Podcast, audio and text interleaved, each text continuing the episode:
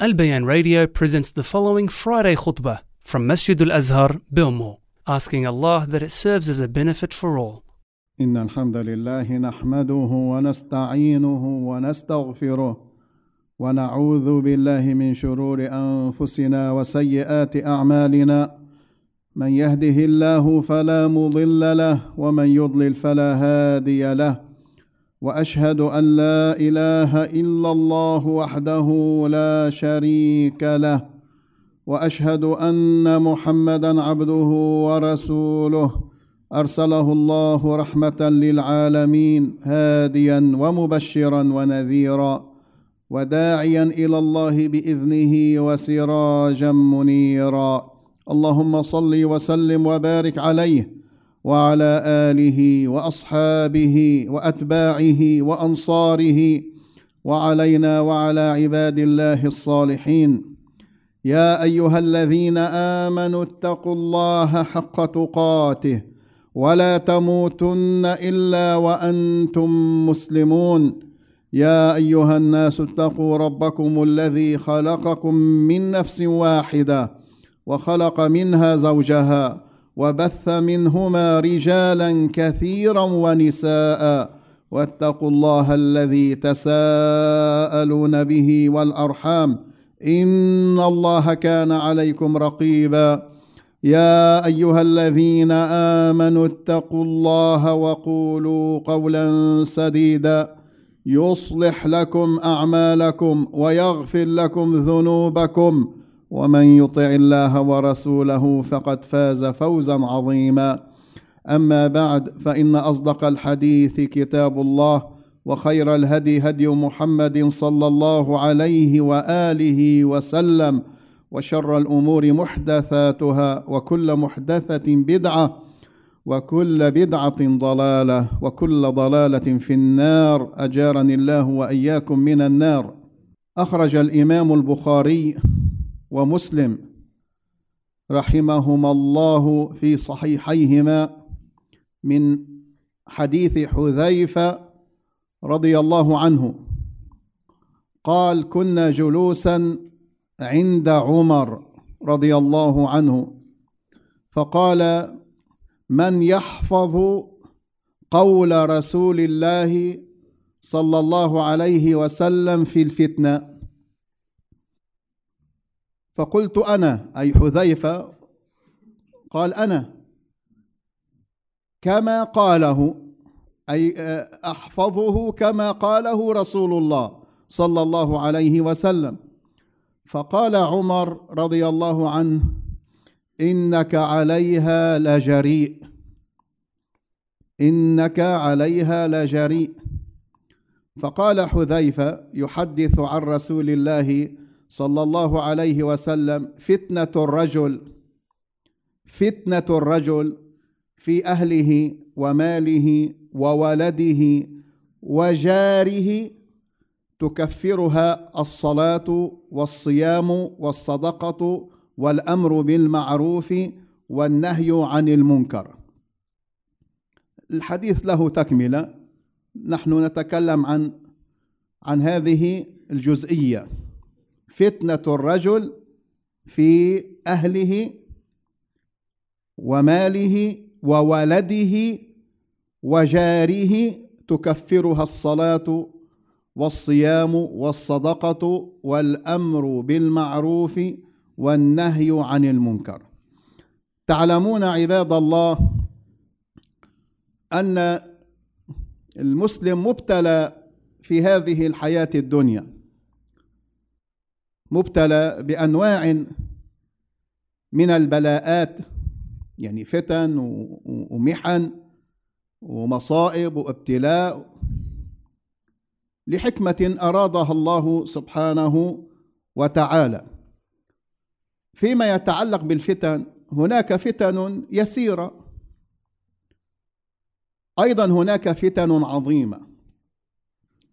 أخبر صلى الله عليه وسلم عن كثير من الفتن أمته. تحذيرا لهم.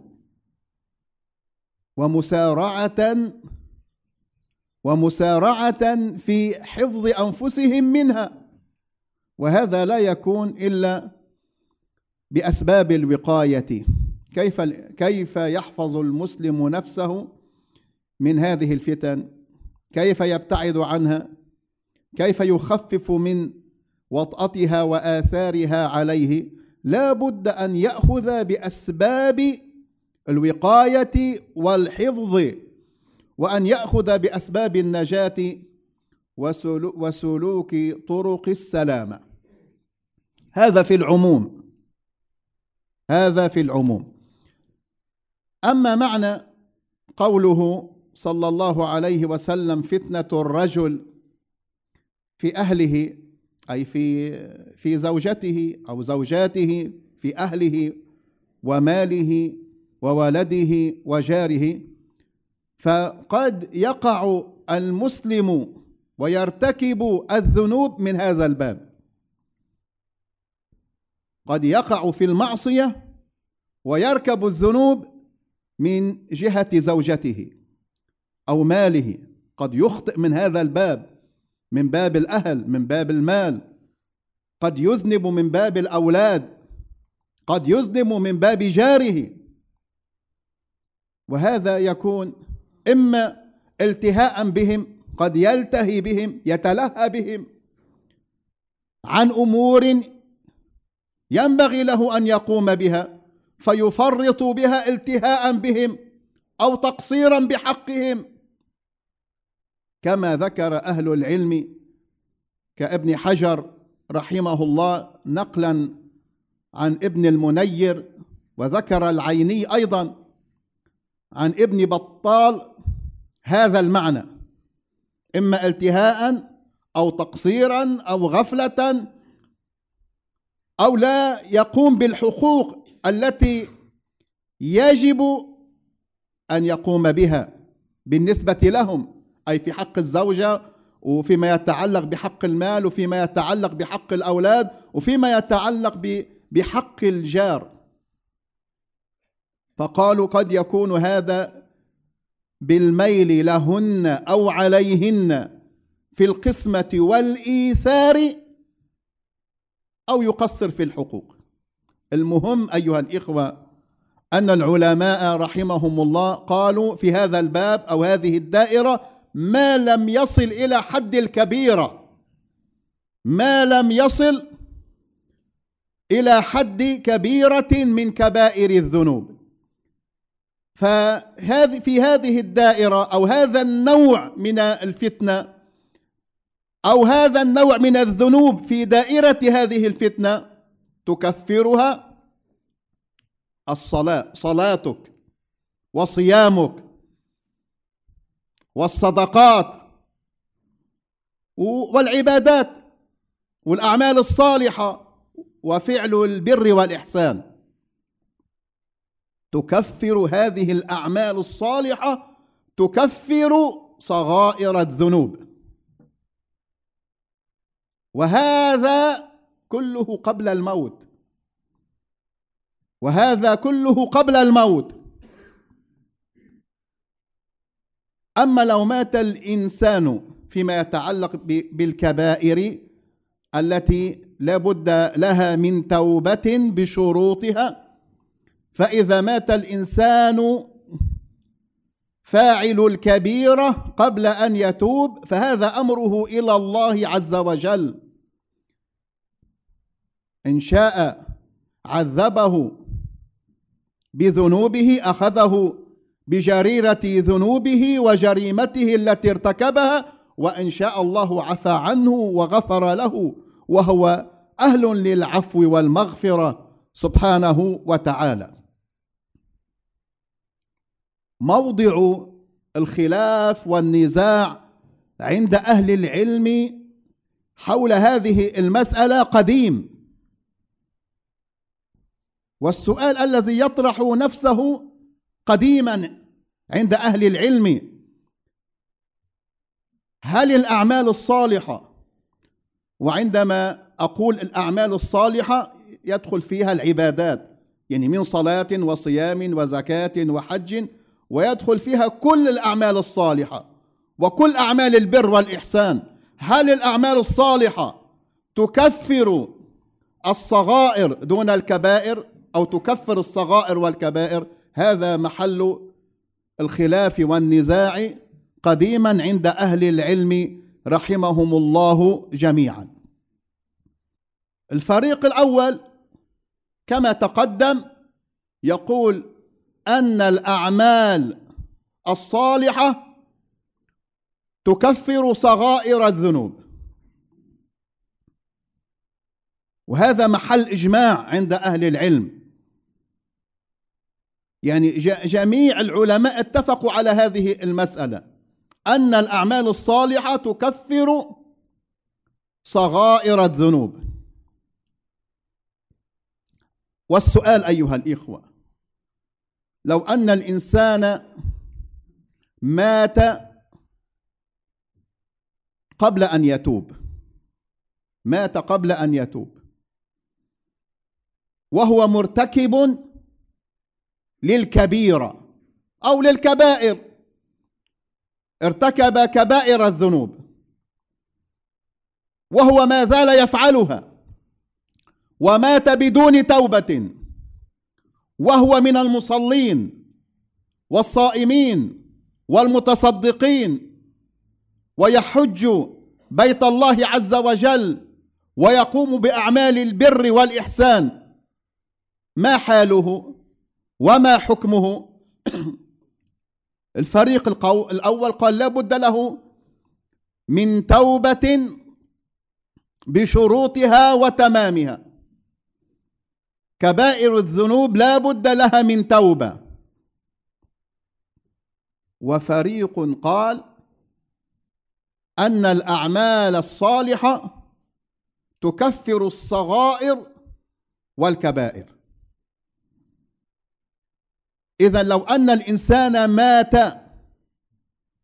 أو تاب قبل أن يموت قبل حضور الموت ومعاينته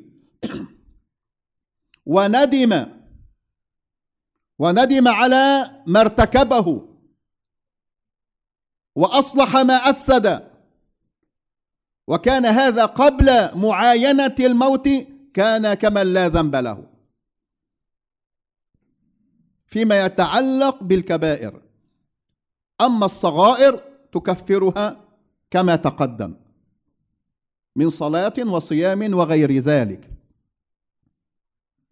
والإشكالية أنه مات قبل أن يتوب. إذا من العلماء من قال بهذا ومن العلماء من قال بهذا وهناك فريق ثالث قال أن الحسنات ويقصد هنا العبادات الأعمال الصالحة أن الحسنات الكبيرة. إذا قوي فيها الإخلاص قد تكفر الصغائر والكبائر. وقالوا أن هذا ليس بالأمر اللازم. يعني عبادة مثلا نقول الصلاة. وقبل الصلاة نقول الوضوء. إذا هذا العبد يعني إخلاصه كان قويا في هذه المقامات وهذا الإخلاص لا يعلمه إلا الله. لا يعلم ما في القلوب من قوة الإخلاص إلا الله عز وجل. إلا الله عز وجل. قالوا قد تكفر الصغائر والكبائر.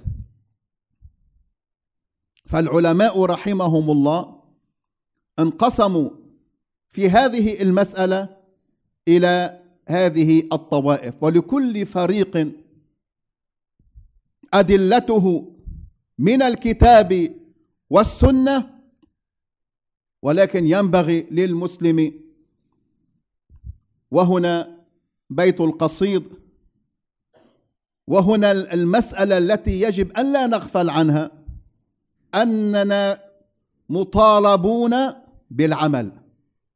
يعني خروجا خروجا من هذا الخلاف كل منا مطالب بالعمل. أن يكون كما أمره الله سبحانه وتعالى وأن يمتثل أمر الله سبحانه وتعالى في أمره كله وخصوصا أيضا فيما يتعلق بذنوبه ومعاصيه. أقول ما تسمعون وأستغفر الله لي ولكم فاستغفروه إنه هو الغفور الرحيم. الحمد لله والصلاة والسلام على رسول الله وعلى آله وأصحابه ومن تمسك بسنته بإحسان إلى يوم الدين. أيها الإخوة الكرام اعلموا أن الله سبحانه وتعالى هو أرحم الراحمين. وهو العفو الغفور الودود.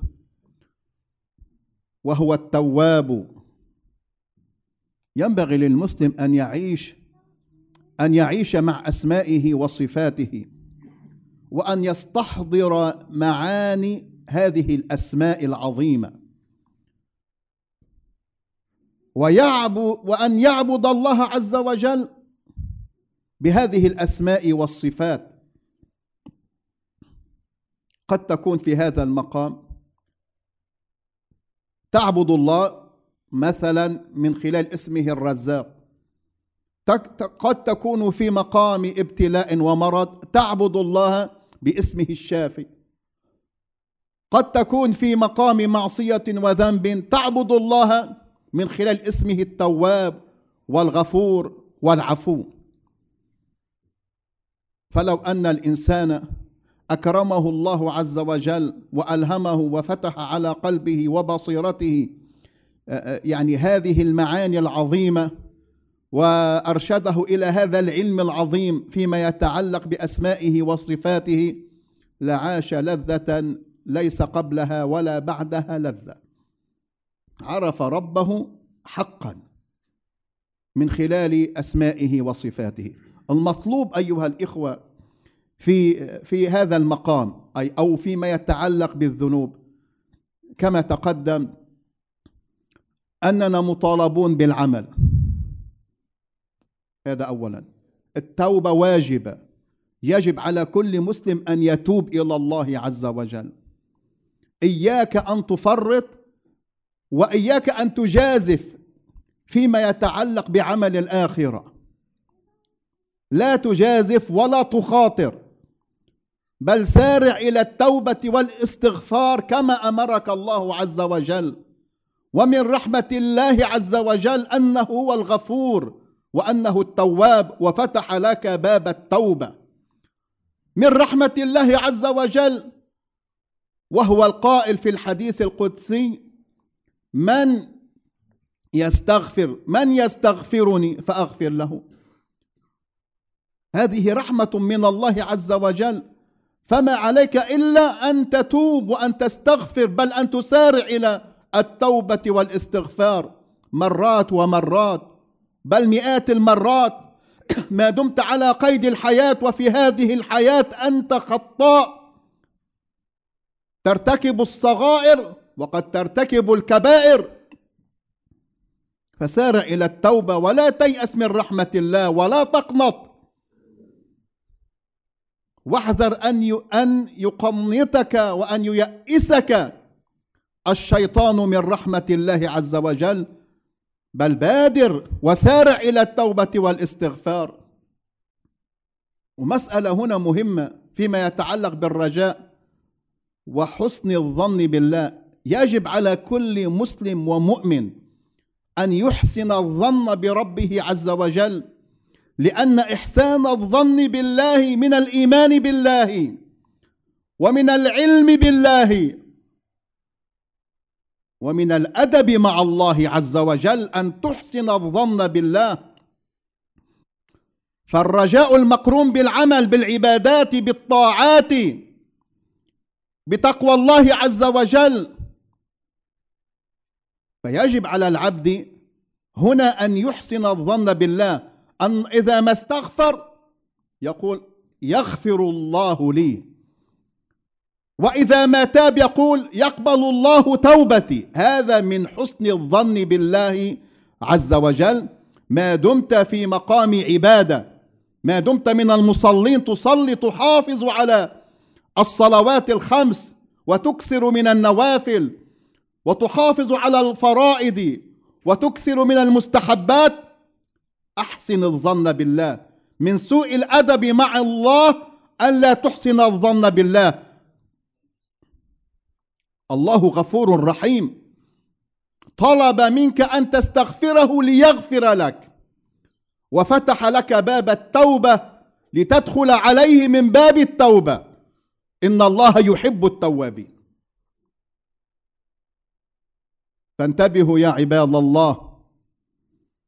نحن في هذا الزمن في زمن غربة كما تعلمون وتشاهدون وتعيشون. وفي زمن فتن انتشرت وجاءت من كل حدب وصوب. فلا تغفلوا عن هذا الباب. إن سدت الأبواب وأغلقت فهذا الباب لا يسد ولا يغلق. ما دمت ترفع يديك وتلجأ إليه ففروا إلى الله. هو الغفور الرحيم. الغفلة هو أن تغفل عن التوبة والاستغفار. ما دمت مستغفرا فأبشر بالخير. مع المحافظة على العبادات الفرائض أبشر بالخير. فأسأل الله عز وجل أن يعينني وإياكم على أن نكون وأن نقول ما يحبه الله ويرضاه وأن نكون في المكان الذي يحبه الله ويرضاه وأن يعينني وإياكم على كل كلمة يحبها الله ويرضاها.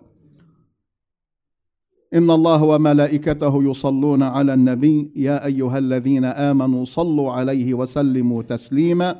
اللهم صل على محمد وعلى آل محمد.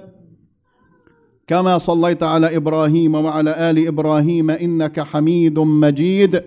اللهم بارك على محمد وعلى آل محمد. كما باركت على إبراهيم وعلى آل إبراهيم إنك حميد مجيد. ربنا لا تؤاخذنا إن نسينا أو أخطأنا. ربنا ولا تحمل علينا إصرا كما حملته على الذين من قبلنا.